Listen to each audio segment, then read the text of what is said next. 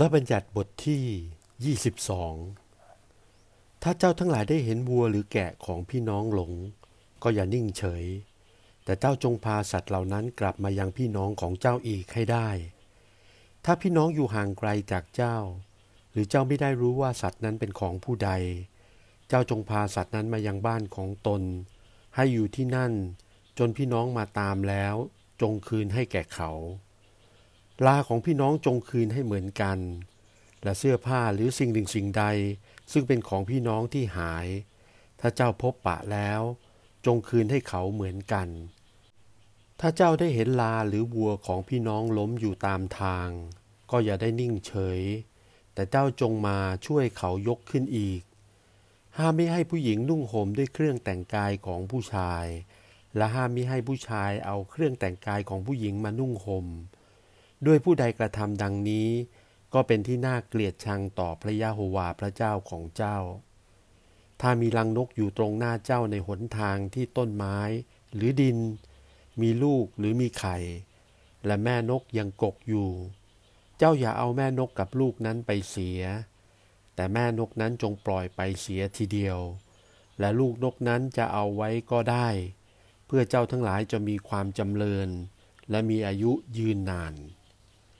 ครั้นเจ้าทั้งหลายจะสร้างเรือนใหม่ จงทำเป็นขอบขึ้นกันไว้ที่หลังคา เพื่อเจ้าจะไม่ให้ผู้ใดพลัดตกจากที่นั่น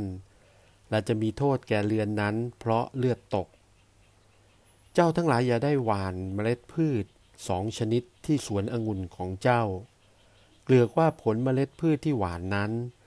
กับผลต้นองุ่นจะเสียไปหมด เมื่อเจ้าทั้งหลายไถนา อย่าได้เอาโคลาเข้าเทียมด้วยกัน เจ้าทั้งหลายอย่าได้ใช้เครื่องนุ่งห่มที่ทำด้วยของต่างๆ คือขนแกะและป่านปนกัน เจ้าทั้งหลายจงคลิบริมรอบชายผ้าทั้งสีด้าน ที่จะนุ่งห่มตัวของตน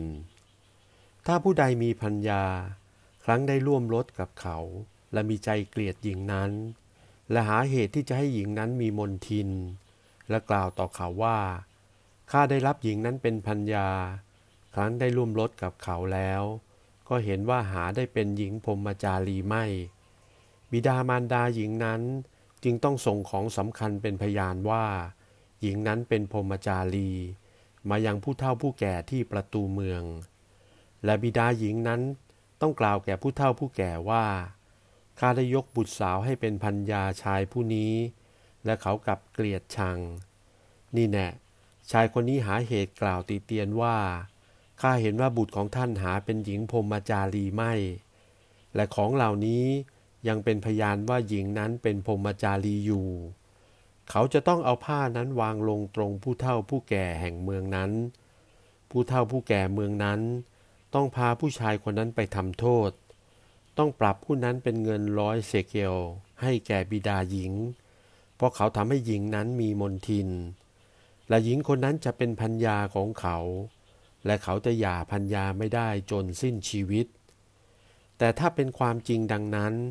และหญิงนั้นไม่ได้มีของสำคัญเป็นพยานว่าตนเป็นหญิงพรมจารี เขาจะต้องพาหญิงนั้นออกมาที่ประตูเรือนบิดา